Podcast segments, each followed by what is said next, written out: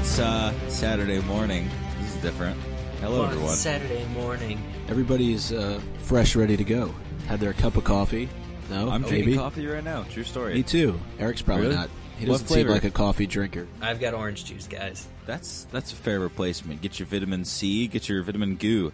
Uh, we didn't have a Friday episode because we said let's not make one. Let's save it till Saturday because it's time to cover the last chapter of A Clash of Kings. This is a very very monumentous and important moment because we are finally finishing uh, this book we've been working on since the end of season three with all of you guys, and uh, I'm just really excited to know that we've done two books now after Wow. today. It's unbelievable. You know, I, I cannot believe it, but what's quite fitting is that I think you Believe just it, combined Eric. Believe it. you just combined Believe two in words there, yourself. Zach. I think Which you one? combined you combined monumental and momentous You like that? with, with monumentous. And I was like, man, that's a great word for today. Someone said something before we recorded. It was one of you two. This is something about just being fresh and ready to go. I think that, That was, was you, me. Micah. Well, Yeah. see, here's the thing, and and we're not uh, we're not giving away any trade secrets here, but normally when we do record, if it's not on a Sunday, it's it's during the week, and and it's after um, several hours of work and commuting, at least on my end. So I was just remarking how how much better it feels like doing a Saturday morning podcast. Like you're just fresh, you're ready to go. Maybe I'll say a few smart things, uh, you know, on this show as opposed Well, I'm opposed to counting, others. Micah, so you bet. I hope No, I but, do uh, too. you know, I really have good hopes for the rest of this podcast episode today Yeah, for all of us. you know who doesn't have to commute every day? who's that? Or- Bran Stark. Oh, Brandon. Bran, Bran, young little Bran, who's been in the same place for, is it months, do we think? It's weeks at the very least. Weeks. He's been down in this dark place where you can't even see your hand in front of your face. But he's alive. He's alive. I was just thinking about how this is not a very good situation. It's not optimal. You know, they've been down, bored probably. You know, they were saying that sometimes a fire is lit and they'll talk some, but for the most part, they've been sleeping because there's no real disruption between day and night, which I kind of think is a, a funny sort of look forward to what maybe people would feel like during the long winter and during the long night Right. Quite possibly. I'm I'm not sure if it's meant to really be a litmus of that kind of situation, but that's what they're living in now. But all I can think about is how much better that is than what it would be like dealing with the people that were inside of Winterfell. You know, of dying or going through those terrible things. Like, what a good trade off because now they can leave or at least try to leave and you know still have some time bought. Yeah, it it definitely begs the question: Would Bran and Rickon killed? I, I think probably not, but everybody else who's part of their party that's hanging out in the crypts underneath uh, would definitely be uh, Hodor, uh, Osha, and then Jojen and Meera. Maybe that those are are questionable uh, to have been killed, but certainly a good portion of their group, if they would have stayed on the surface, would have definitely, um, you know, been killed either by Theon or uh, by uh, Ramsay Bolton. Well, that's that's the real terror is that had they stayed above ground, forget whether or not Theon would have killed them, but the you know Ramsay would have had them to deal with, or would have been able to. He, he, what the hell is beeping? I heard that. I don't know. Yeah. Something. Be is careful. Yeah, landmine. Is it an oven? Let me just. I no, I. What are we playing? Twenty questions with what is the beeping? I don't know what the source is. Is- I it can't still answer going? that. No, it's done. Let me. Okay. Uh, let me redo that. Um, Jingle. No, no, that was great. That that's that's the kind of content we want. That's the real terrifying thing is that forget what Theon would do, but uh, Ramsay Bolton would have them by now, and uh, who the heck knows what side he's on? So people, He's on his listeners, own side. Our Yeah. listeners keep insisting that he has nothing to do with uh, the Greater Bolton. Mhm. So He's on the side of chaos. Isn't there isn't there one point in the chapter when I- forget who mentions it, but they're talking about just how they don't know who to trust anymore. Neighbor fighting neighbor, uh, I think was a line that was used. mm, yeah, it's uh, what what black. Gray chaos, mad chaos. I think uh, Bran said. What madness is this? It's because Osha points out they end up escaping from the crypt in this chapter. They they've been hiding there, and now that Winterfell is burned, uh, I don't want to say to the ground because a lot of the stone is still there. they go out and they're able to basically see that not only are there good Winterfell people dead, but uh, Theon's men as well. Um, and a fair bit of ironclad. Not that there were a lot of them. I think what there were only like ten or sixteen or something uh, Iron Men, but they there are corpses there with arrows in them, and so Bran wants to blame uh, Theon for all of this, and and I think that that is accurate. Uh, but Osha points out, well, no, some of his men got it too. So whoever did this is somebody else.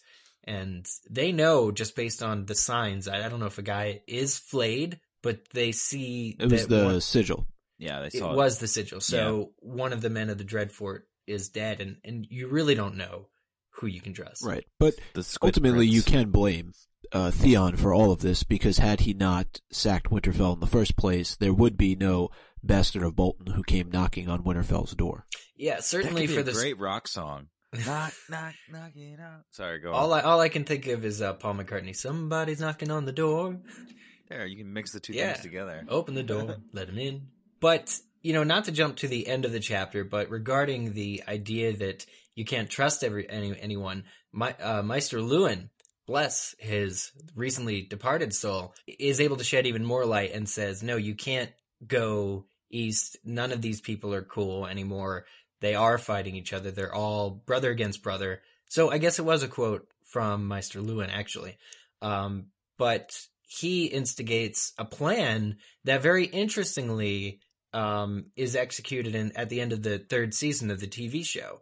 Um, but it's at the end of the second book where Bran and Rickon are separated.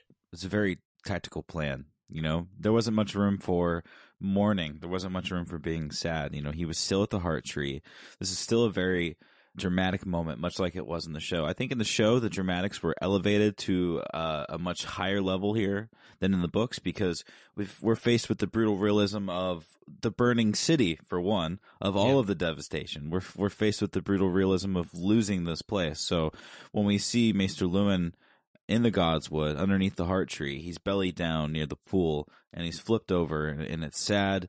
And Hodor is saying Hodor sadly, and it's it's it's a moment of uh, it's a moment of sadness. I know I keep saying that word, but but what I mean to say is it's not accompanied by strings as in the show, like mm-hmm, you know what I mean. Like it's not it's not set up for us. Like it it's a much lonelier death.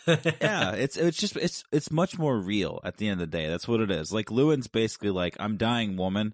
He says that to uh, Osha yeah. because she she says that they should build him a litter and carry him around like he was Daenerys Stormborn, which makes sense because if they could save him, they should because there's no reason to count him out yet. He's survived that long. I think there might have still been a chance, but uh, to Bran's point, he brings up in the chapter, you know, when we get sick or when our family gets sick, we, we go to the maester, but you know who who does the maester go to when he gets sick?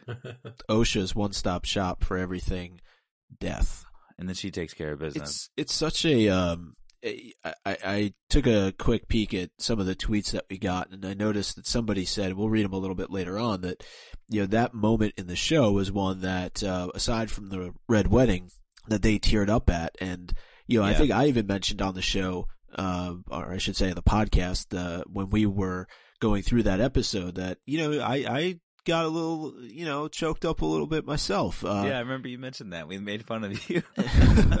well, because he's just one of those characters that's such such a pillar of of Winterfell and and of the Stark family, and you know, it's just another really member of the foundation of what the Starks have grown up with that they now lose. I mean, they lost their father, they lose Rodrik. Uh, you know, they lose several other men down in King's Landing uh, and now they're losing Maester Luwin. And so all of those people who have been so important to them, especially for young characters like Bran and Rickon, right. and now they're off on their own, um, traveling and, and, going who knows where. Um, and and this is such a, a stark difference from the show, and you and you guys mentioned it earlier, where they part at the end of season three, and here we are at the end of a Clash of Kings, and they're going their separate ways as they leave Winterfell. You know, Rickon going uh, with Osha, and then uh, Meera, Jojen, and Hodor going with Bran. So uh, it, now we're we're at a place where the the heirs to Winterfell are you know moving about Westeros and uh, with Bran, obviously, we know where he's going. Uh, but with Rickon, who knows? That was my point with the with the reality of the scene, though, Micah, and I think it makes a lot of sense because you know, in in the show, like I said, it was sad and string accompanied, and, and we kind of had to feel out the story. I don't think it would have made a lot of sense in the context that they were that they were painting that scene. Um, that ma- Luwin would just get down to business so quickly, but here in the book, Right. you know, immediately their minds were to okay. At the end of the day, all of this stuff is happening, but we need to protect the Stark bloodline, and we most importantly need to protect these boys. So split up. If something bad, the heart tree forbid that bad thing happen, they'll be split up. The very interesting thing about it is that Meister Luwin's exact words are Robb's heirs. No two in the same place. Robb's heirs. He's not saying Ned's heirs. He says Robb's heirs.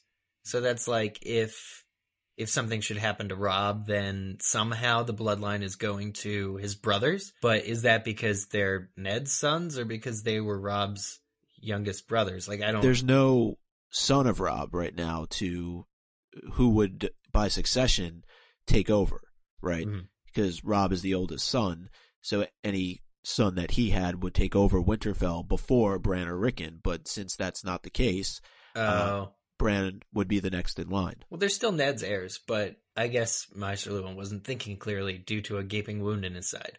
on a more technical level, you're right because they're they're not technically Robb's heirs, but on, on a sense of the the royalty and who's leading Winterfell. You know, as when Robb left, Bran took over. You know, so so Right. Robb's heirs to the kingdom and to command rather than like in a literal Oh, okay. DNA sense. Well, it was it was really cool tactic how in the TV show they delayed pretty much everything about Bran's green sight. I mean, not ex- not exactly because the three eyed raven was like in the second episode, but you know, in terms of actually explaining it, and with the Reeds, they weren't even introduced until season three, so they managed to expand the Bran and Rickon storyline through all of season three.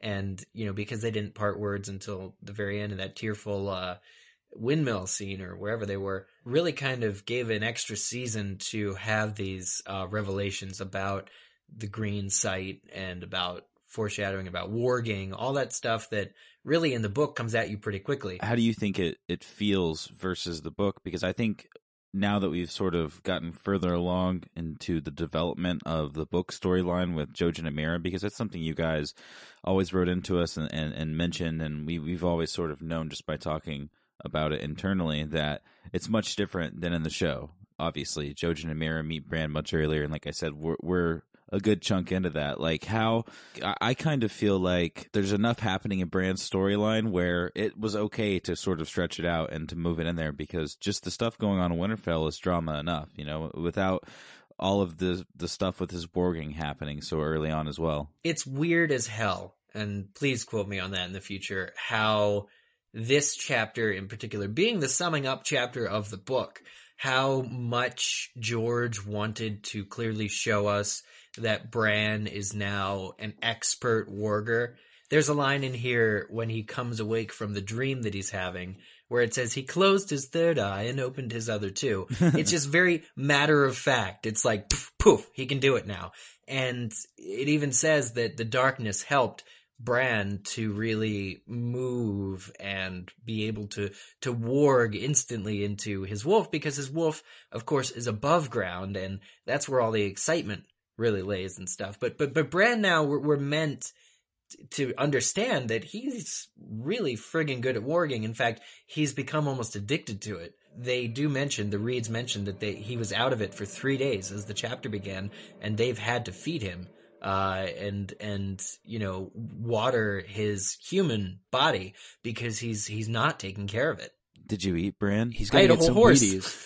yeah, it's like you didn't eat your wolf ate, but I kind of feel like maybe it's a placebo hunger effect. Like he's just, you know, getting nutrients off of those reserves while his hor- while his uh wolf gets to eat all that delicious food. I just think of like the Matrix where.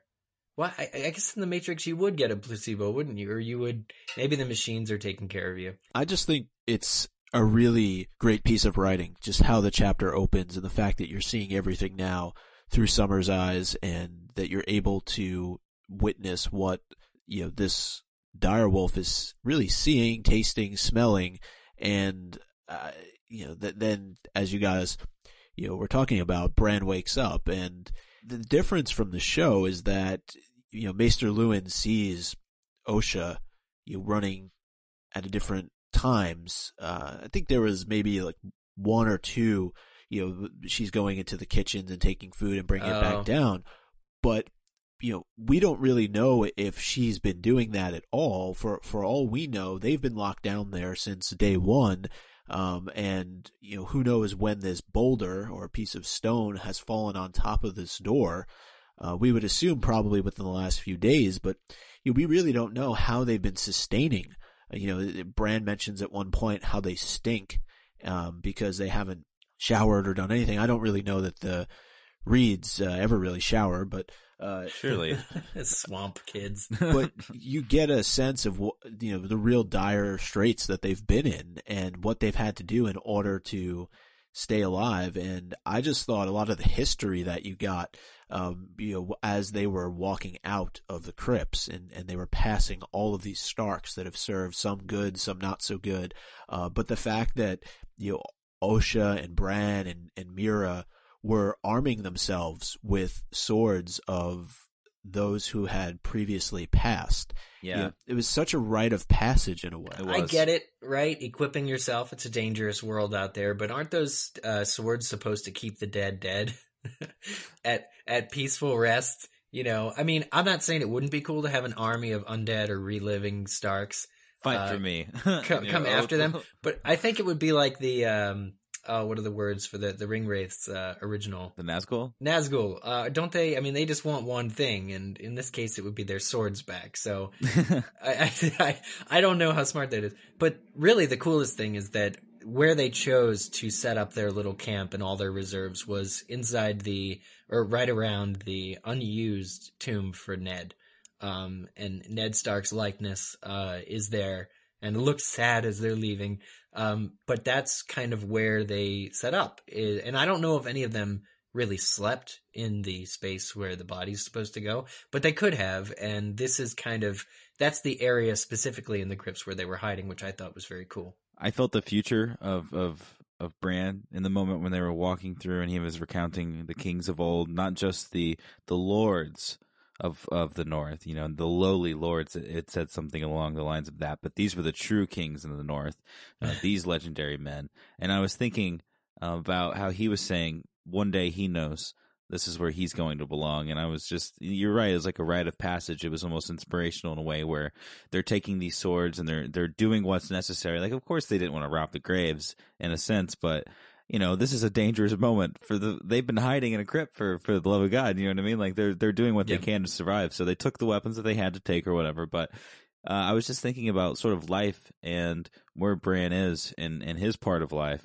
and how he's young but still building his story. You know, with his injuries and uh, with the messed up situation and with what his family's dealing with, his group of people now, you know, what they're choosing to do, and what a ragtag crew it is. His crazy little brother, Hodor. That's all you have to say, because this is one of the greatest Hodor chapters, probably the best so far. Can we agree I would agree. that?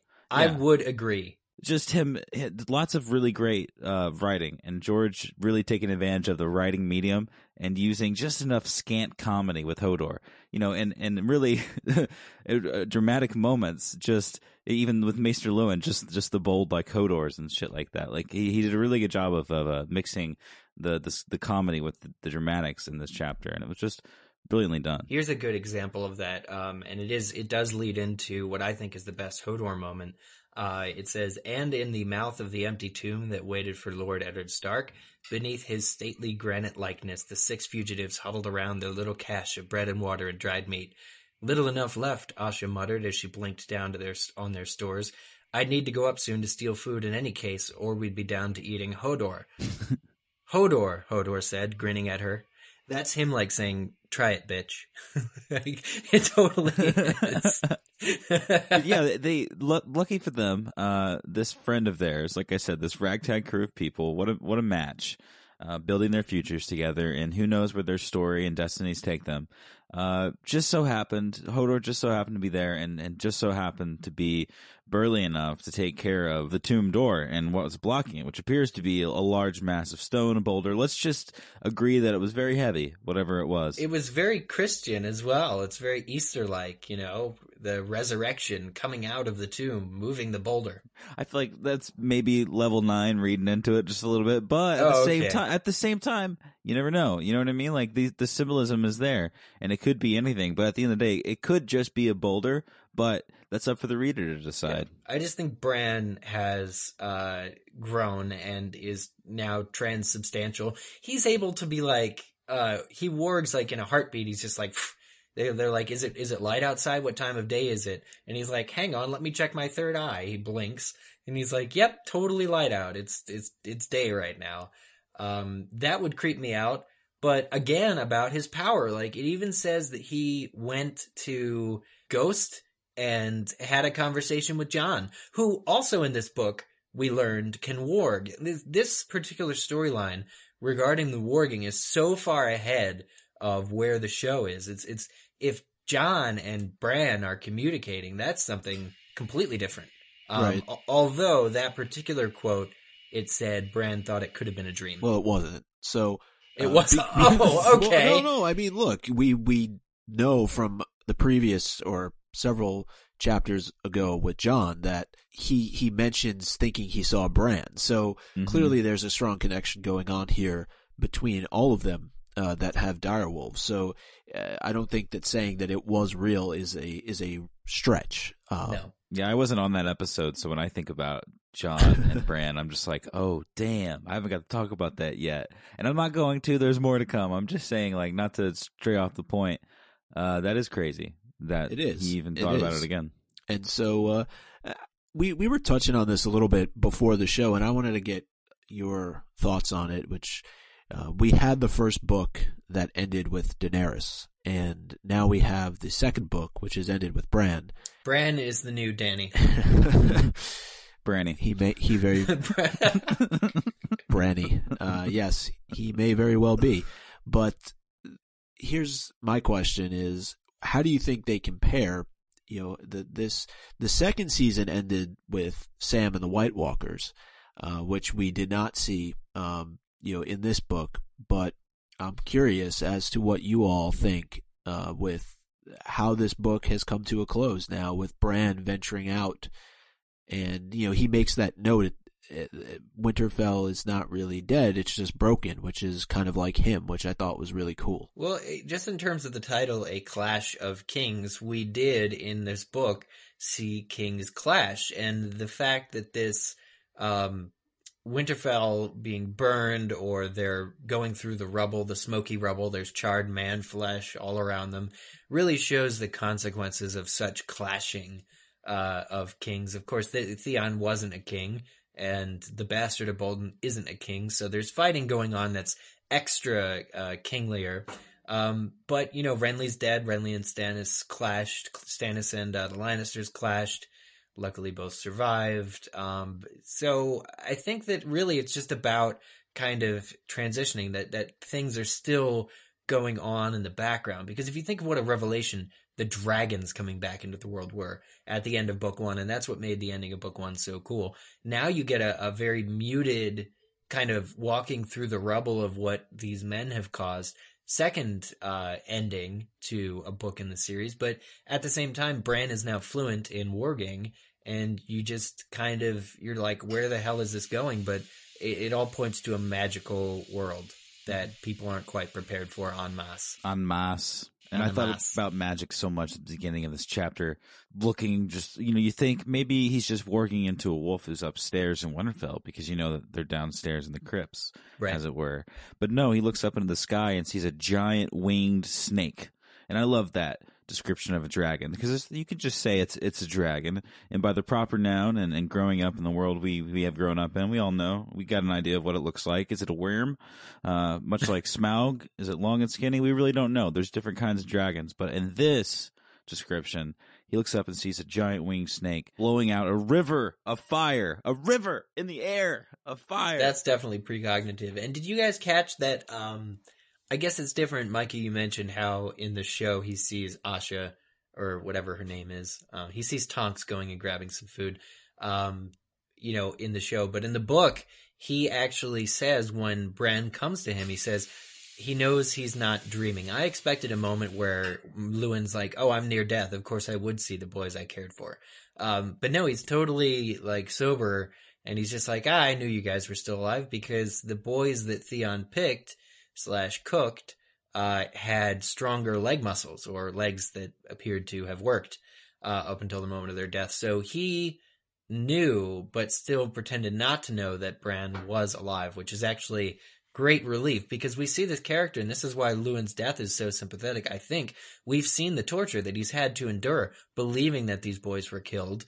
Uh, you know, having to still try and mentor Theon after Theon went off the rails, um, and attacked Winterfell, and all this stuff is like you really were shooting for this guy, and he went through a lot. It's like playing with your food before you eat it. Like now he succumbs to his wounds, but it's sad that he wasn't yeah, but it's the death he chose ultimately. He's like, I'm older than you, Bran. I can die as I like, and it's just it is a heroic death in a way, um, which I think has to get my own for the chapter. Wow.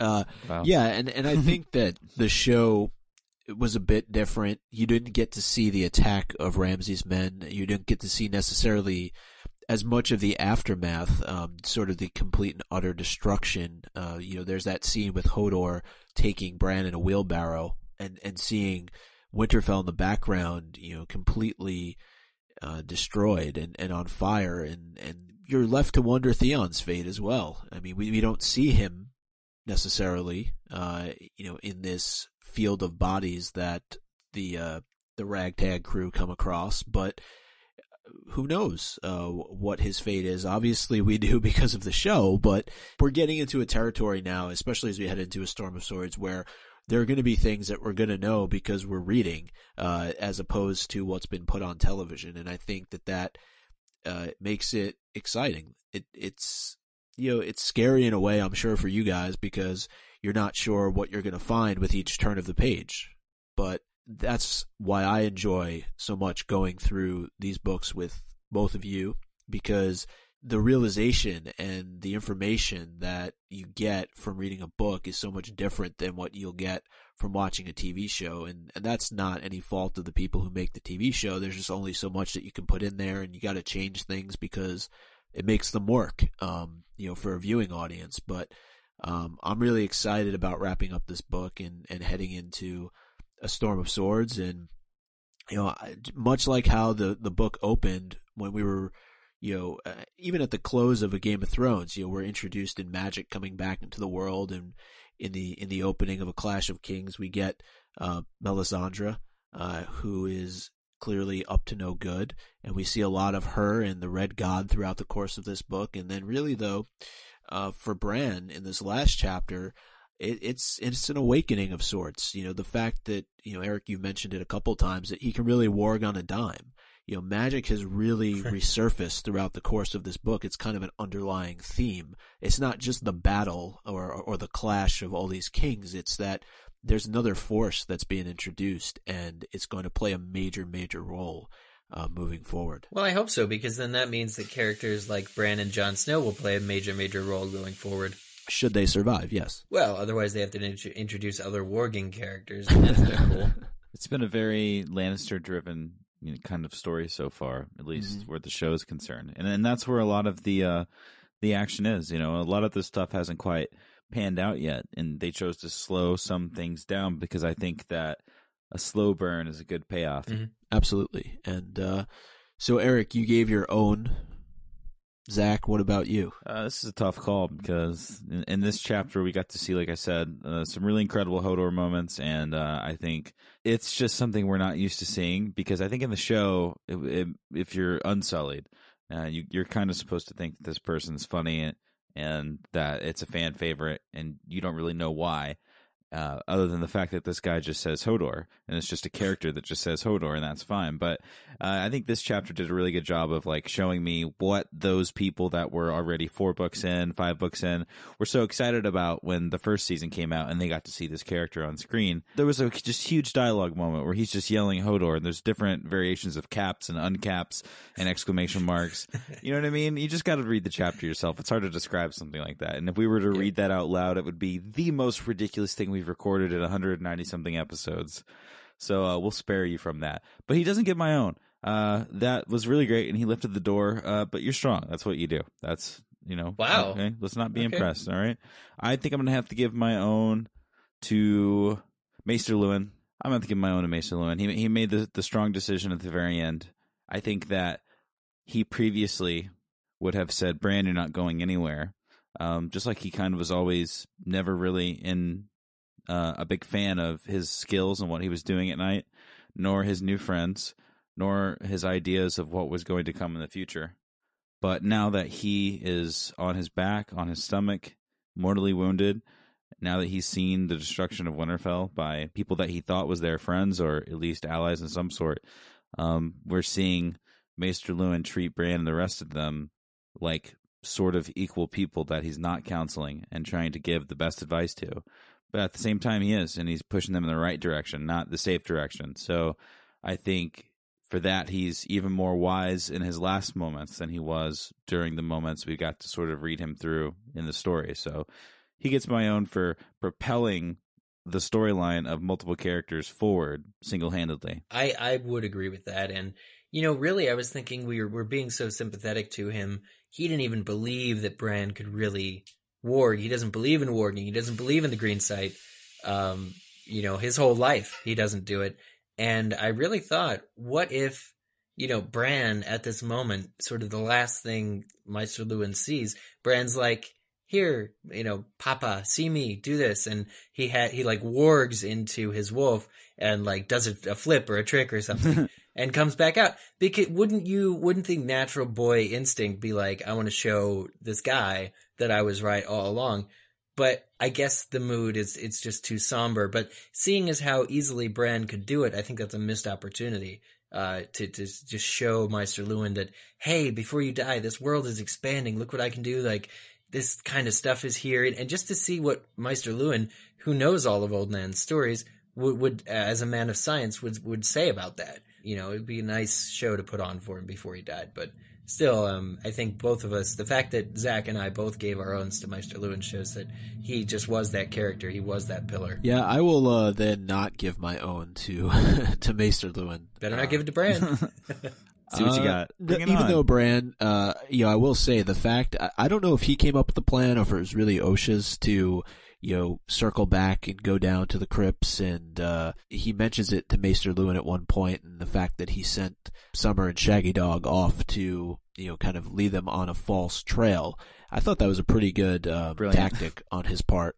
Uh, because remember who he's working with here. You know, Rickon's not going to come up with that stuff. Hodor doesn't say anything other than Hodor. So, uh, you know, it was probably a plan that was crafted between himself, Osha, and then the Reeds. So, I'm going to give my own to Winterfell. How about that? Go on with this. I'm going to read. I'm going to read what's the uh, the final couple sentences. It includes Bran, but then Oh, again, it's to from his perspective.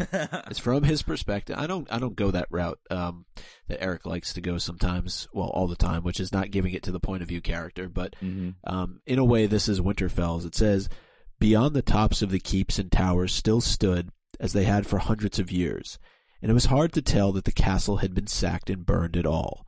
The stone is strong, Bran told himself. The roots of the trees go deep, and under the ground the kings of winter sit their thrones. So long as those remained, Winterfell remained. It was not dead, just broken. Like me, he thought. I'm not dead either. end. I mean that that speaks volumes to the tenor of the end of the book, and it leads us into our next. And the weight uh, is not as is not as unbearable as what most of you had to go through. What some of you had to go through. Those are our owns, um, and there there were quite a few to be chosen from. Uh, you could have given it to Summer for backing down Shaggy Dog and getting his eat on, Mhm. right? so uh, That was a good scene. Yeah, it was it was actually pretty funny. Um, but I know we have a bunch of owns that were sent in. Eric has uh, been monitoring the Twitterverse and Facebook. Uh, verse. I don't know Facebook verse. Yeah. So That's the worst thing, but it works. Yes. Well, you know, first we, we got an own. We asked for owns obviously for this chapter, but uh, the first one that came in was from Aaron Hutchinson, who says, "Can my own go to Game of Owns for completing the book?" Well done, guys, and can't wait for you to start reading Storm of Swords. I'll take an own, sure. Yeah, we'll take we'll take we'll take that. Why not? And you know, Jack McGraw had a similar idea. He said, "I'll give my final book own." Uh, oh, final book own. Okay, we're not going to do that this episode, but uh, Jack McGraw says, "I'll give my book own to You've already Zach- said his name, so you have to. Yeah. Zach and Eric for resisting the urge to jump ahead and start Storm of Swords already." ASOS. And having said that, uh, go ahead and get to it. I've got owns lined up for days on my new Audible audiobook version of A Storm of Swords. uh, the like bookmark that. feature is choice. So somebody who's been using Audible. Jack, do you work at Audible? You trying to give Mm. us a hint? I don't know. But uh, Moira, uh, Moira Siobhan. Finnegan, Micah, uh, agrees with you uh, and gives her own much the same. She says the whole last paragraph owned. The Starks might appear to be defeated, but this is a reminder that they still have a fighting chance. Okay. What do you think about that, Micah? I I mean, I, I think it was more just the the fact that Bran was able to take a look at Winterfell and see that it was not completely destroyed. It was just broken, similar to how he is from a physical standpoint. And you know, it was it was building strength for him as he was moving on. You know, and, and said, uh, you know, as as he, he even tells his father as he's leaving that it's time for him to go. And where that's going to lead him, we don't know, but we know that this character is extremely important to the series. And I think Maester Luwin, despite his um, scientific background, knows how important Bran is, not just from an heir standpoint, but I think he knows that there's something very special about Bran. And, and even though he may not want to admit to his ability to warg, you know, he knows Bran you know, and, and just like he knew it wasn't him that was hanging um, when Theon returned from the hunt, uh, I, I wouldn't be surprised if you know he knew that there was more to Bran than met the eye, or you know that there was some truth to the stories, th- these dreams that he was having. Well, And- th- you know, there's something to that because when Bran is leaving towards the very end of the chapter, he sees the gargoyles uh, that are smashed to bits, uh, exactly where he fell, and he wonders, "Man, how am I still even Yeah. alive?" Um, He's like, damn, that was that's some shit. Look at them; they're busted Dude, into look at- pieces. Yeah, he's like, "It's a miracle. I just lost my legs." You know, it's like it's your weight, buddy. That's right. so. and at least in the show, you it looks like you landed on some soft grass. Very green. it had rained grass. the day before. It was kind of muddy, so Kentucky bluegrass, just right Oh, on gosh. set. Sod. um, back to listener owns. Uh, Jen Jen Wyman says, "My own goes to Hodor for opening the crypt door, despite all the stone on top of it. Without Hodor, the others would not have gotten out." Do you mean like the others, others, or just the others? Is this some kind of weird thing? There's some reference to the others in this chapter. Did you guys catch that? It was something about wolves. It was uh, not all wolves uh, have four legs or something. They were like, "We got to get out of here." For the other wolves, and Asha was like, "Uh huh, uh huh." I thought they were just referring to human Oh, beings, like people, yeah. Yeah, people. Dude, Oh, Eric, okay. let me just say if you're if if you were suggesting that some others would be like, well, Winterfell's down, we might as well go down there and see who's there. That would be scary. Well, yeah, it's scary. That's the whole point. Um, I Maybe think I was. day. It was harking back more to a uh, a quote in the beginning of the chapter when Bran's still a wolf, and it says that there's no beast as loud as man. And I just thought, well, fuck. For anybody, like, if man is ever hunted by anything, anything, just throwing that out there. If something's out there hunting man, man is fucked because they're loud. And so when I when he said wolves, I was like, they mean others. Keep dreaming, Eric. Keep dreaming. But Micah, you mentioned this comment from Karen Smith when Maester Luwin died was the only time I have cried at a TV series apart from the Red Wedding. Yeah. And actually, we said that was all on Twitter, but that was all on Facebook. Whoops. Whoops. Sorry, They're all everybody who scrawled verse, upon our same wall. social media world. Those were all of our Facebook Birds responses and to this walls. chapter. Now we go over to Twitter. it's all the same thing. I mean, let's be honest here. I know, I know, I know. It's listener submitted owns. Here we go. Part two.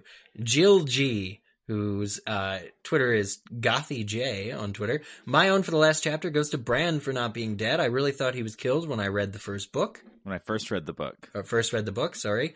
Little, uh, what's that yeah, that's called? that's important though too. I mean, this is the first time we're hearing from Bran since um, you know the the chapter where he's hunted down by Theon. So you know it's it's important uh, for readers to have gotten to this point because I remember when I was reading the book for the first time. I think I've mentioned this before. Like I flipped ahead. Like I want to know, like what happened to Bran? Like say, is- I flipped shit and I just flipped shit, yeah. threw the book across Um, the room, started spilling. I've done it actually. You know, in, in all fairness, like I've done it when I'm almost 100 percent sure that the character is actually still alive, and I think yeah, I've mentioned it with Arya as well. There's a there's a moment in season three um, that uh, takes place just prior to her arriving at, or actually just after her arrival at the uh, Red Wedding um, with the Hound, and so much is left to be found out. And so um, I, I haven't done it, you know, with other characters, but those two, you know, it's it's like when it's your favorite character, you want to make sure that hey, wait, do they have a point of view char- uh,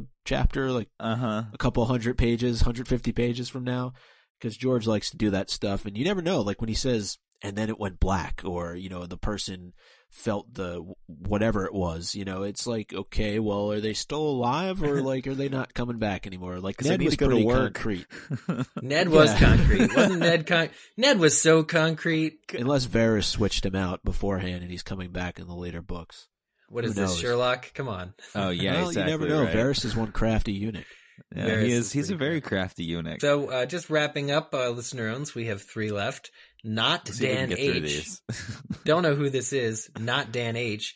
Uh, said, Owen goes to Maester Luwin, the Obi-Wan Kenobi of A Song of Ice and Fire. That's good. If that's true, I really hope we get some otherworldly, like, Ghost Ben, uh, for Maester Luwin. You're right.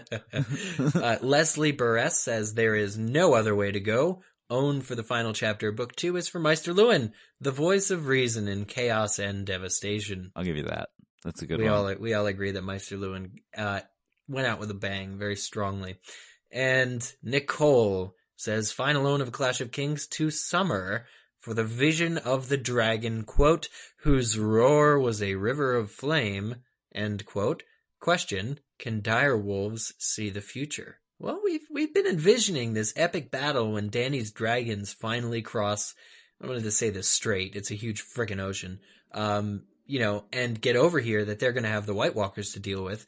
It makes sense that a dragon may be seen flying over Winterfell at some point, being the main passage to the wall. Not that they need to take the roadways to get up to the wall. You know what I'm saying? They use the air, generally speaking. I think. Yeah. yeah. That's what I've heard about dragons. But uh, seeing a dragon over Winterfell, I think that that could Well- be prophetic. I thought that uh, you know there was a couple things there that, that came into my mind. One one I thought about was okay, well it's just a um, you know sort of a piece of Winterfell that's flying through the air that's been broken and, and busted, and the other was the comet. Uh, you know we've we talked about that on the last episode. Would we ever hear about it again? And Oh, you know, I thought of the comet when I read that that quote, but uh, you know certainly you know, you guys brought both brought up dragons and Nicole has as well, and so there could be a very uh, very good chance that he could be seeing something that will take place in the future. I love how we're convinced that this will happen. You know, Yeah. like that Dany's going to inevitably make it over with her army of freed slaves and people that are just like, she's the real deal, man. We've known people for a while, but she's really nice to us. She's she's taken a little bit of time, I'm telling you. Um, you know, not to uh, put a cramp in anybody's style who's reading these uh, books or but yeah, she watching takes the time. show. She's she's taking her time. Yeah. Come on, Yeah. Dany, speed things Well, things somebody somebody It's took her dragons, race. Micah. Do you not realize somebody took her dragons? That's You know her No one like took her her damn dragons. All right, no one did. She misplaced them and caused all that shit for no reason. She's not a very good mother. She's a Um, great mother. What are you talking about? You she can misplaced question her, dragons. Come on, man. You know, it's hard to keep up with three. Yeah, Let's be real here. Most okay, I, deal with I'm one. sure I would lose a child. I, uh, Let's move on to the next one. We're di- questioning Dany's mothership. yeah, okay, skills. okay. Well, let's move on to email here, uh, Zach. We did get one that uh, we thought was was worth uh, sharing. Here's an email. I'm going to read it. Here it goes. My own for the last chapter goes to the Stone Lords and the Winterfell Crypts for giving Bran courage. He couldn't see them in the darkness, but he knew they were there. It goes on to say, Congrats on finishing A Clash of Kings. Listening to the podcast three times a week really helps me get through waiting for the next season and waiting for the next book. And from a first time owner, but long time listener, Annette, winky face. Thanks, Annette. I'm glad we've gotten to the point where they can say long time listener. That's weird. Almost 200 apps. Oh, dude. We're old. We're getting old. We're getting up there. Yeah, that's strange. I still want to like, you know, party and make really bad decisions. I'm gonna keep doing that. I'm, gonna pretty keep- sure it's acceptable. Our generation now does that. well, guys, that uh, I think is it. There'll be plenty more c- discussion to happen uh, regarding the end of this uh, book, but uh, I think for this chapter episode, we should uh, leave things pretty much right here. So those are all the way to uh, contact us, twitter.com slash game of owns, facebook.com slash game of owns, and instagram.com slash game of owns. I know a lot of cool stuff going on over there. You can also email us, um, like we just got one from Annette, and uh, you can do that at contact at gameofowns.com. Uh, the other way that you can get in touch with us is on iTunes by leaving a rate and review. We're now in the month of February, which guess what, guys? the best month. It is the best month. It for- really is. It's the shortest one. Uh, so uh, that doesn't, though, um, preclude you from rating it five stars because nothing less than that is acceptable. Uh, just like TKO763, I'll read his or her review because it's very quick and to the point. They say, I love Goo. This is by far the best podcast ever. Uh, for those of us who are Can't help but biting our nails waiting for season four, this is our Game of Thrones fix. Goo forever. So uh, thank you to TKO763. Uh, just like him or her, uh, you can leave us our feed, leave us your feedback. wow. Uh, maybe mornings aren't the best. Uh, Yeah. No, I like Well, it. get- It feels you- good. Micah, you're deprived. You're vitamin goo deficient. You got to yeah, get some of this. must be. And then, of course, uh, check out winteriscoming.net and leave us some comments over there. Uh, we do go through and read them, and we do at times share them on the show as well as hypeable.com. Um, as mentioned on the last show, I did post an article over there from the exhibition, which has its last day actually today, February 1st in New York, but it is headed to other cities around the world. So if you want to read what to expect, um, we'll drop a link in the show notes. How does that sound? Sounds great. We're gonna hyperlink it up, and you guys can mouse over or touch it with your fingertips. That's how the internet works. We're looking forward to uh, jumping into a storm of swords. We'll figure out when we're going to do that um, and what lies ahead before season four debuts on April 6th. Yeah, we got a lot of fun things in store. We're working on a lot of uh, different uh, projects and other things. So I think you know, even though the the chapter has closed on this book, um, there's a lot of other exciting stuff ahead. That's for damn sure. Absolutely. And I just want to say, uh, on behalf of all of us, from the bottom of our hearts, uh, we're real people, and we really just went through this entire book with all of you. And so this is really important. You know, the second book is finished. A Clash of Kings is over. That was the final chapter. We are preparing for what is to come next, and we could not be more thrilled that you, listening person, you will be hanging out with us the entire time. So we say so long, and uh, other people's names, which is uh, that's Eric. That was Zach. And I guess that makes me Micah. So, uh, well,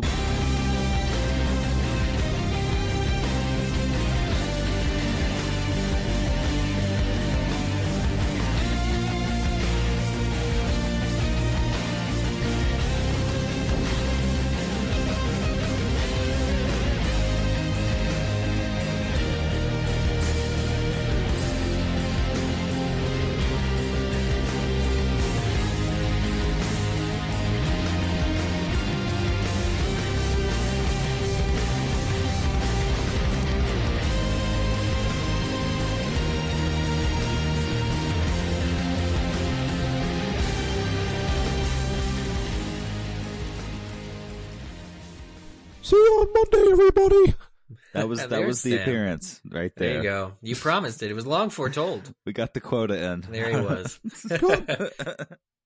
I miss that guy. No, you don't. Yeah, I do.